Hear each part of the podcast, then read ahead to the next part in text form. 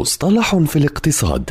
في كل حلقة يطرح المدون وصانع المحتوى الاقتصادي مجد النوري مصطلحا اقتصاديا محددا بلغة سهلة وبسيطة.